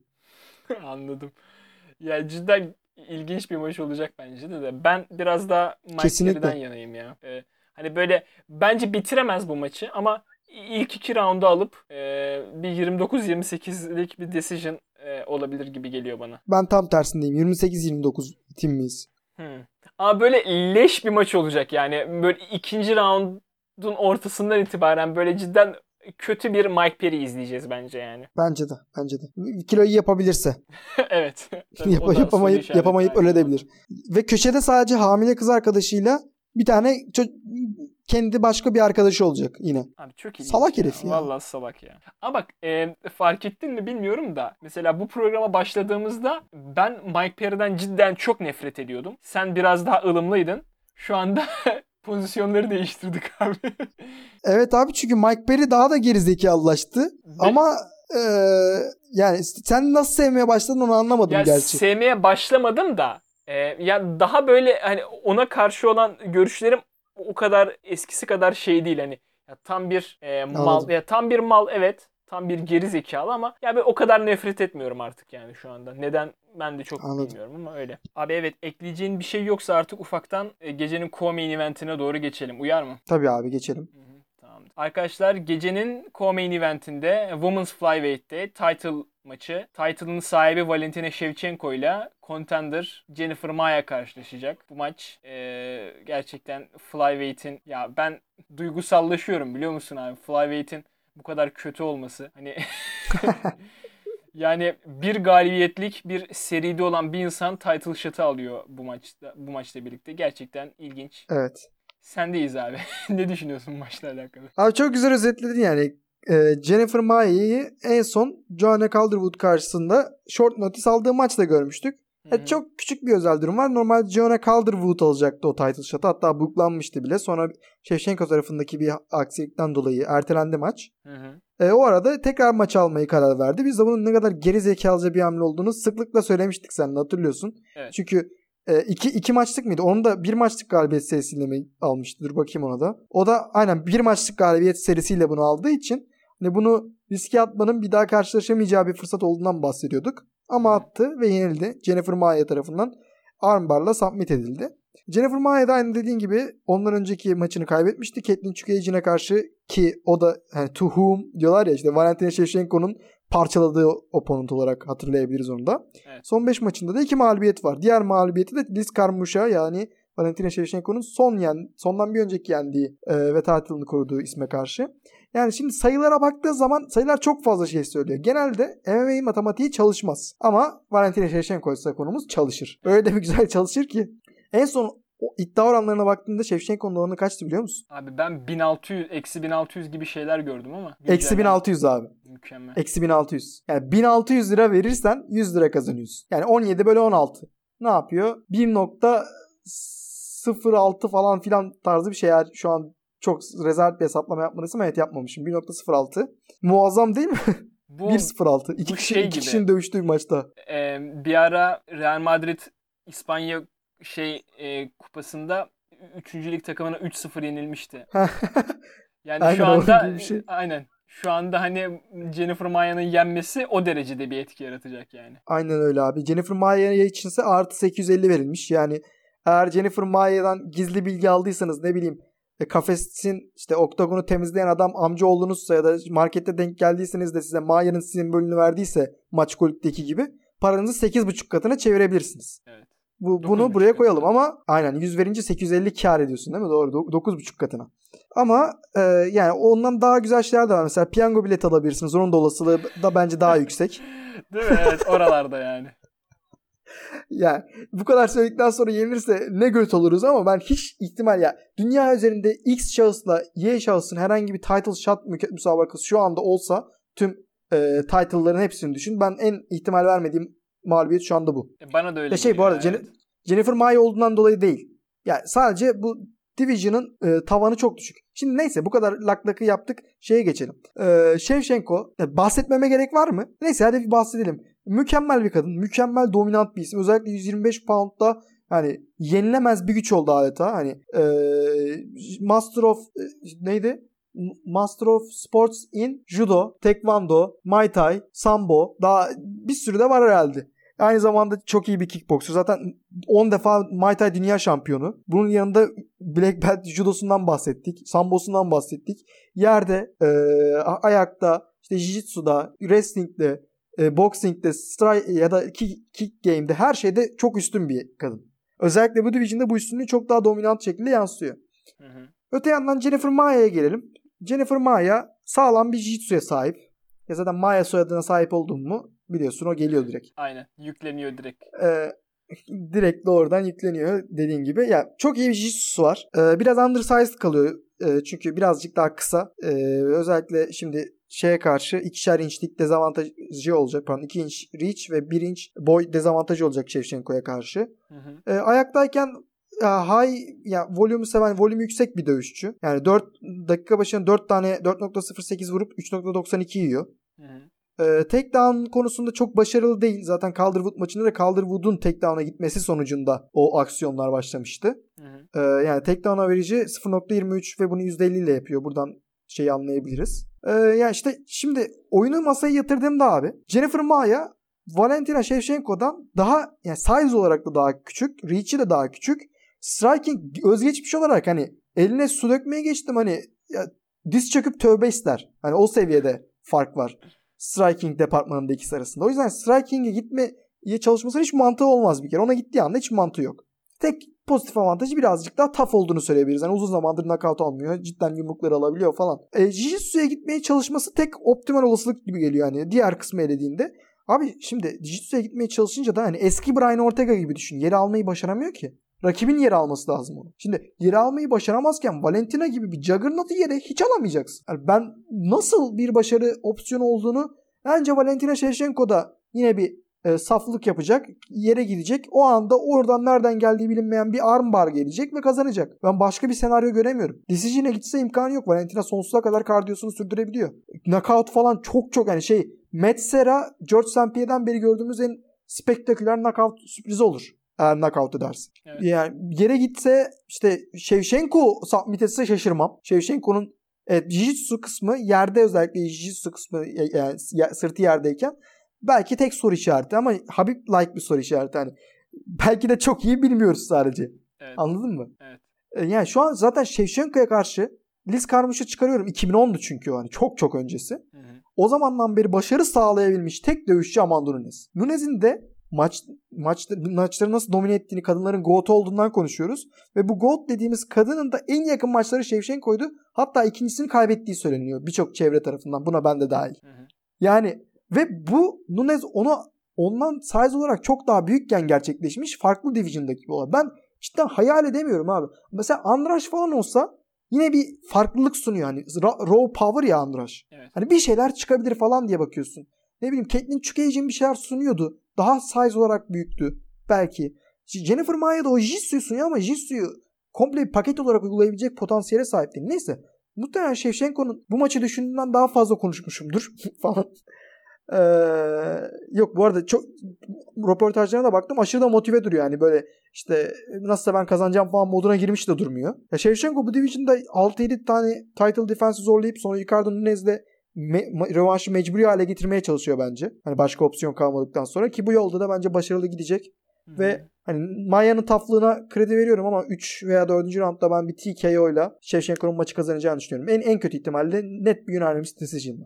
Anladım. Çok konuştum ya. Hani de- değmezdi. Sen ne düşünüyorsun? Ya önemli değil abi konuşacaksın tabii. Yani bence de herhalde bu maçı kimin kazanacağından ziyade Shevchenko'nun nasıl kazanacağı üstüne birazcık yorum yapmamız gerekecek. Ee, Hı hı. ya bilmiyorum. Maya bayağıdır bitirilmiyor ya. Hı hı. O, o yüzden bana sanki decision daha yakın olabilirmiş gibi geliyor. Olası ama abi. tabii ama tabii yani abi Valentina Shevchenko'nun hani şeyinden cephanesinden neyin çıkacağını tam olarak bilemediğimiz için hani bir anda bir şeyler olup hani göz kırpıyoruz sonra bakıyoruz bitmiş maç. Gayet Head oluyor. kick. Evet. Jessica yüzden- ile bunu konuşabilirsiniz. Aynen. O yüzden tabii ya çok şey e, spektaküler bir şekilde de bitebilir ama ben unanimous decision galibiyeti e, e, 50-45'lik 3 hakem kararı falan bekliyorum yani. 50-43 yok mu? Bilmiyorum ya. Olabilir mi? Abi şimdi O hani kadar domino olmaz mı diyorsun? mesela şey e, mesela grappling'de ona 8 yapmak striking'den daha kolay bence. Evet. E, ve hani Jennifer Maya en azından grappling'de ona 8 olmaz. Striking'de de Evet mantıklı. birazcık ekstrem bir şey gerekiyor o- ona 8 için ya. E, bilmiyorum. Evet doğru doğru. Haklısın. olabilir gerçi. Belli olmaz yani. Shevchenko'nun ne yapacağı dediğim gibi belli olmaz. Her şey çıkabilir. Ona acaba. 8 ona 8'lik bir kan kokusunu alırsa bence o ona 8 ile kalmaz o round. Doğru. Evet. Evet haklısın. Olabilir. O zaman O zaman- ekleyecek bir şeyin yoksa artık ufaktan Aynen öyle. gecenin Aynen ana öyle. maçına doğru geçiyoruz. Arkadaşlar bu maçı da bitirdik ve gecenin main eventine doğru ufak ufak akıyoruz. Bu event, bu maç erkekler flyweight'te gerçekleşecek. Sinek Siklet'te. Kemer Hı hı. sahibi Davison Figueiredo ile contender Alex Perez karşılaşacak. Burada olduğu, neden olduğu konusunda bazı soru işaretleri olsa da Alex Perez bu title maçını kendi hanesinde almış oldu ve etkileyici şampiyon Figueiredo ile karşılaşacak. Figueiredo'nun bu ilk title defense olacak. Hı hı. Ee, sendeyiz abi ne düşünüyorsun? Abi önce Alex Perez'e gelen eleştirilerle başlayalım. Hani biz de biraz önce programda da bahsettik. Hı hı. Yani şimdi Davison Figueiredo'ya rakip olabilecek zaten ilk başta biliyorsun Cody Garbrandt'ı sundular. Hani biraz daha popülist seçimle daha Hı hı. çok satacak maçı eee, şey yaparak Cody Garbrandt'ı sundular anlayabildik. Sonrasında ama hak eden bu division'da 3 tane isim vardı. Birisi Brandon Moreno, diğeri Askar Askarov, diğeri de Alex Perez. Hatta Pantoja da o sohbetin içindeydi ama Askarov'a yenilince gitti. Ee, öte yandan işte bu üçü arasında da konsensus olarak herkesin daha üstün olmasını beklediği isim Brandon Moreno'ydu. Hem Askar Askarov'a karşı daha baskın oluşu hem galibiyet serisi bakımından e, hani Askarov'un da üstüne görülüyordu. Perez de bunların arkasında üçüncü olarak görülüyordu. Ama UFC bu Figueiredo ya da Cody Garbrandt'tan birisine bir şey olursa diye Perez Moreno maçını bu karta koymuştu. E bunun da ne kadar mantıklı bir hamle olduğunu zaten konuşmuştuk ki haklı da çıktılar tabii ki. Yani çünkü şu dönemde neyin ne olacağı belli olmuyor kesinlikle. Evet. Sonrasında e, Alex biz Brandon Moreno'yu bekliyorduk Figueiredo'nun karşısına ama Alex Perez belki son galibiyetinin etkileyiciliğiyle belki de e, Dynamite Contender Series'de güzel bir galibiyet almasıyla burayı e, burada yer alan isim oldu. Tabi kendisine de saygısızlık yapmaya gerek yok. Sonuçta son neredeyse 10 maçı aşkın maçta sadece bir defa Joseph Benavidez yenildi.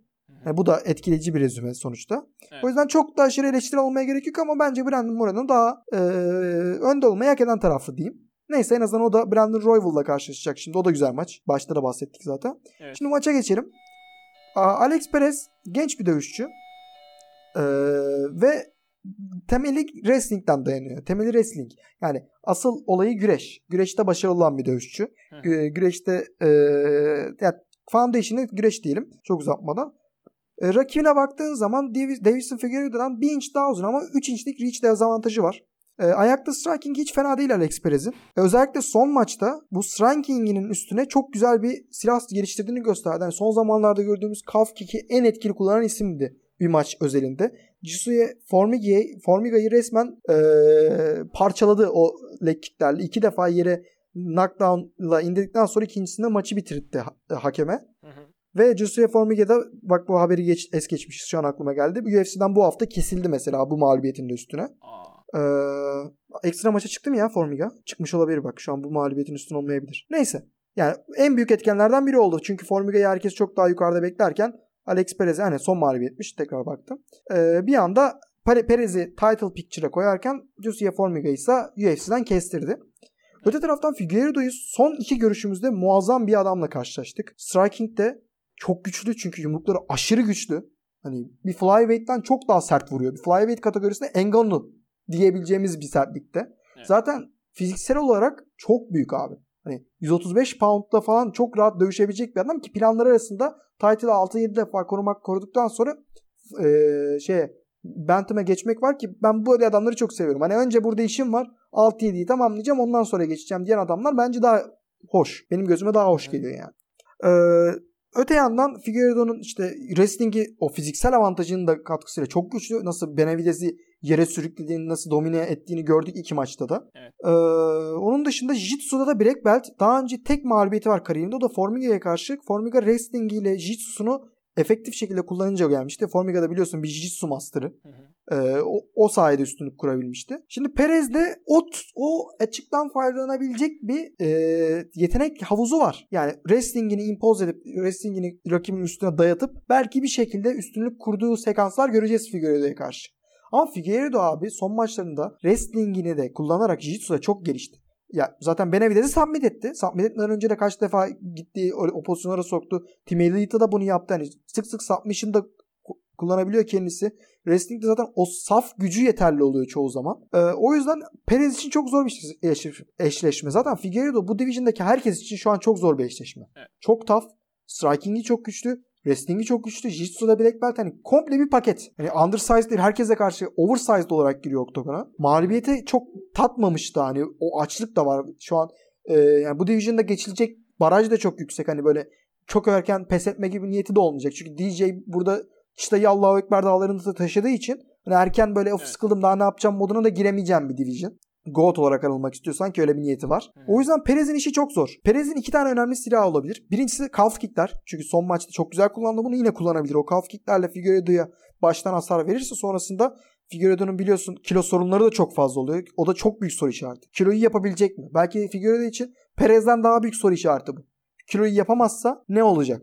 İşte e, acaba bu kendi performansını etkileyecek mi? Title'a ne olacak? Falan bir sürü soru işareti var. Evet. E, o yüzden o kiloyu yaptığını esime edeceğim ben. Çünkü muhtemelen artık o parayı da kazanınca iyi bir e, beslenme uzmanı falan tutup daha güzel beslendiğini düşünüyorum ben.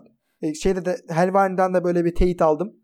Değerli Helvani ile son konuşmamızda Twitter üstünden bana cevap verdi. Sonra yanlışlıkla o reply all yapmış. Herkese gitmiş. Tüm tweet herkese gitmiş. Anladım. Ama bana atmıştı onu aslında. Figueiredo daha hafifmiş şu anda eskiden olduğuna göre. Good to know. Bugün niye bu kadar boş boş, boş yapıyorum bilmiyorum ama. devam devam. Ee, her neyse bir diğer unsur da işte Alex Perez'in wrestling'i. Şimdi benim fight projection'ım kafamdaki dövüşün olmasını beklediğim senaryo şu. Alex Perez bence calf kicklerini etkili kullanamayacak. Çünkü calf kick'i vurabilmen için rakibe yaklaşman gerekiyor. Diğer body kick ya da, ya da tie kickler gibi değil. Hı. Ve oraya yaklaştığın anda Figueiredo'dan gelen bombayı kaldırabilecek bir flyweight yok bence. Hani Alex Perez evet çok güçlü ama Joseph Benavidez'e karşı nakavt olduğunu biliyoruz. Hani MMA matematiği kul- e, toplanmıyor doğru. Ama Benavidez'in yumruğunun kuvvetinin 3-4 katını vurabilen bir Figueiredo'dan bahsediyoruz. Evet. E, o calf kick'e karşı o exchange'i yapmak istemeyecek ki Figueiredo da o exchange'leri tamamen okeyleyen bir herif. Nasıl onun vurduğunu kimse alamıyor.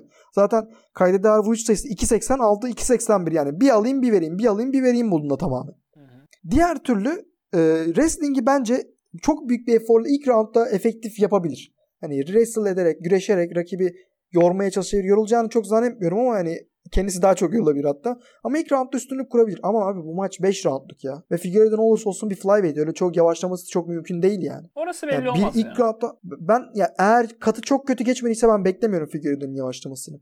Ve Perez hani ilk roundda tüm gücünü vererek bir şeyler yapmaya çalışabilir ama Figueiredo'nun gücü hep orada. Hani o fiziksel o size ve frame avantajı Perez yorulunca onu nasıl mücadele edecek? Yani Figueiredo yavaşlasa da o yumruklardan birini bulabilir ama Perez'in yavaşlama şansı yok. Bu maçta 25 dakikanın en azından 15 dakikasında çok yüksek performans vermesi lazım. Ee, o yüzden ben çok mümkün görmüyorum. Figueiredo bitirebilir mi?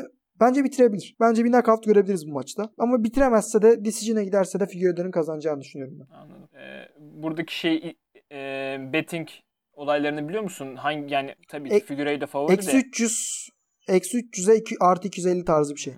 Güzel bir favori yani burada. Evet. Ya abi tabii. Shevchenko ile karşılaştırınca hiçbir şey ama Hı hı. büyük bir favori evet. Ya abi burada şimdi cidden hani Figueiredo'yu herhalde şey yapma ama Figueiredo'ya karşı bir şeyler oynamak çok mantıklı olmaz yani. Çünkü adam son iki maçta Benavidez'in halleri düşürdüğünü e, gördük. E, Evet. Ki Benavidez de gayet baskın bir grappler'dır yani. Hani güreş Kesinlikle. açısından. Hani o elindeki kuvvetin hani grappling departmanına da nasıl katkıda bulunduğunu ikinci maçta özellikle çok net bir şekilde gördük. Ee, yani ben de buna yakın bir şey olabileceğini bekliyorum Alex Perez'e karşı. Hani Evet.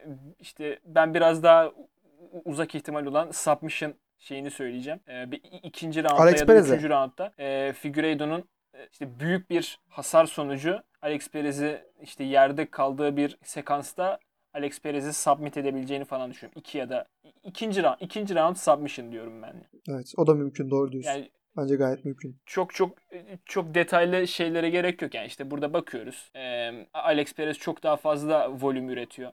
Ama bu volümün mesela vurup e, yememe olayı birazcık var Alex Perez'de. Hani şey Evet. güzel. Ee, mesela işte striking defensi %61 yani. Aslında burada şey e, çok sistematik bir oyunla belki şey yapabilir. Hani ben biraz pick apart yapayım. Hani o bana gelsin ben kaçmaya çalışayım. İşte counter striker olarak şey yapayım falan. Yani böyle bir oyun planı da sergileyebilir. Ben şey yapmam çok şaşırmam yani. Ee, ve bununla birlikte bir decision galibiyet almaya çalışabilir. Ama çok mümkün görmüyorum ya. O o kuvvet orada olduğu sürece hani bir şekilde gelebiliyor. Hani diğer tarafta Division Figueiredo'nun da %55'lik bir striking accuracy'si var. Ee, bu çok Evet. yüksek bir oran yani. Hani hem bu kuvvete sahip olup hem de böyle bir isabet oranına sahip olunca o yumruk geliyor abi çoğunlukla. O, o yüzden Evet. e, yani knockout olmasa bile e, Alex Perez e, sıkıntılı zamanlar yaşayacak. O yüzden dediğim Evet. gibi ikinci round submission Figueiredo diyorum. Ben de aynı görüşteyim abi. Yani submission kolayına katılmıyorum ve bence 3. 4. roundda gelecek ama e, Figueiredo'nun dominasyonu çok net. Ama mesela bu Valentina maçı gibi değil abi.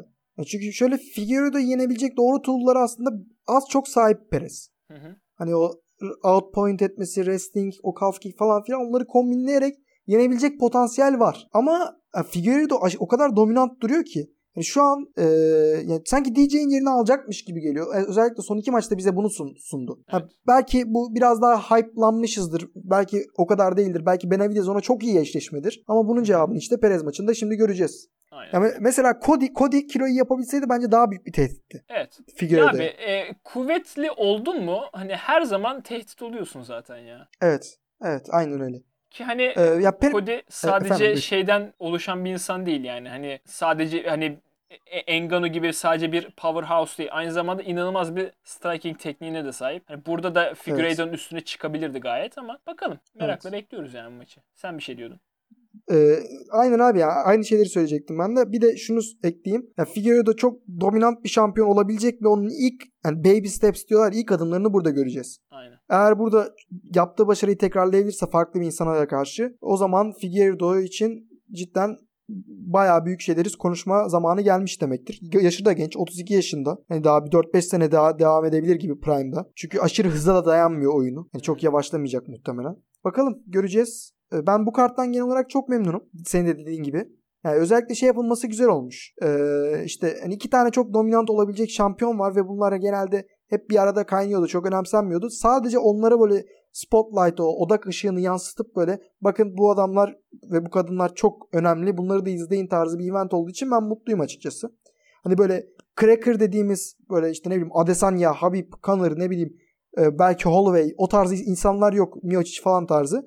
Ama e, bu da işte Figueiredo'nun ve Shevchenko'nun üstüne o odak ışığının daha fazla yansımasını sağlayabilecek bir kombinasyon bence. Katılıyorum. Ayrıca Figueiredo için de eğer Cody yapamazsa bence Cody gelir bir sonrakine de. Cody gelemezse bile Moreno Royal maçı featuring prelim maçı mesela onu burada konuşmadık ama e, önemli bir maç olacak. Belki title challenger'ı belirleyecek maç olacak. Daha geride Joaquin Buckley var. En son bir tekmeyle hayatını değiştirmişti adam. Kendi hayatını. Evet. Ee, Antonio Shevchenko var. Shevchenko kardeşler ilk defa galibiyet alan bir kartta aynı kartta galibiyet alan e, sibling yani kardeş olabilecekler mi onu göreceğiz. Daniel Rodriguez'in serisi sürecek mi? Daniel Rodriguez bu sene 3 galibiyet almış olması lazım. Aynen 3 galibiyet aldı. Bunu 4 yapabilecek mi? Ee, çok fazla değişik soru vardı. Nicholas Delby aynı şekilde e, kötü bir yenilgi aldı son maçında. Aa o maç no contest olmuş. Ben bunu şu an görüyorum. Hmm. Neyse evet no contest olmuş. E, Herhalde promoter tarafından no contest olmuş. Allah Allah çok ilginç. Ben bunu bir araştıracağım. Onu şu- an garibime gitti. Çünkü en son Nicholas Delby favori olduğu maçta Jesse Ronaldson'a yenildi diye hatırlıyordum. Hı hı. Ve onun kariyeri için kötü bir haberdi. Ama o no contest olduysa o kadar şey değil evet. Onun dışında A takımı geri dönüyor bu kart için. Joe Rogan, Joranik ve Daniel Cormier. Üçü Tertemiz. bir arada şeyde olacak bu maçın anlatımında. O yüzden e, saati de biraz daha uygun. Saat 6'da başlayacak main kart. Hı hı. Hani erken kalkıp böyle izlenebilecek bir vakitte. O yüzden bu karttan genel olarak memnunum ben. Anladım abi. Çok güzel. Ee, o zaman ufaktan artık bitirelim istersen. Aynen öyle abi. Hı hı. Ee, teşekkürler değerli yorumların için kardeşim. Estağfurullah abi. Ee, Estağfurullah. Ee, Sen de aynı şekilde. Eyvallah. Arkadaşlar QFC'nin 37. bölümünü dinlediniz. Ben Samet. Yanımda arkadaşım Mali ile beraber bu bölümde de sizlerle birlikteydik. Kendinize iyi bakın. Dövüşte kalın. Hoşçakalın. Time to end this suffering. I need a minute to myself.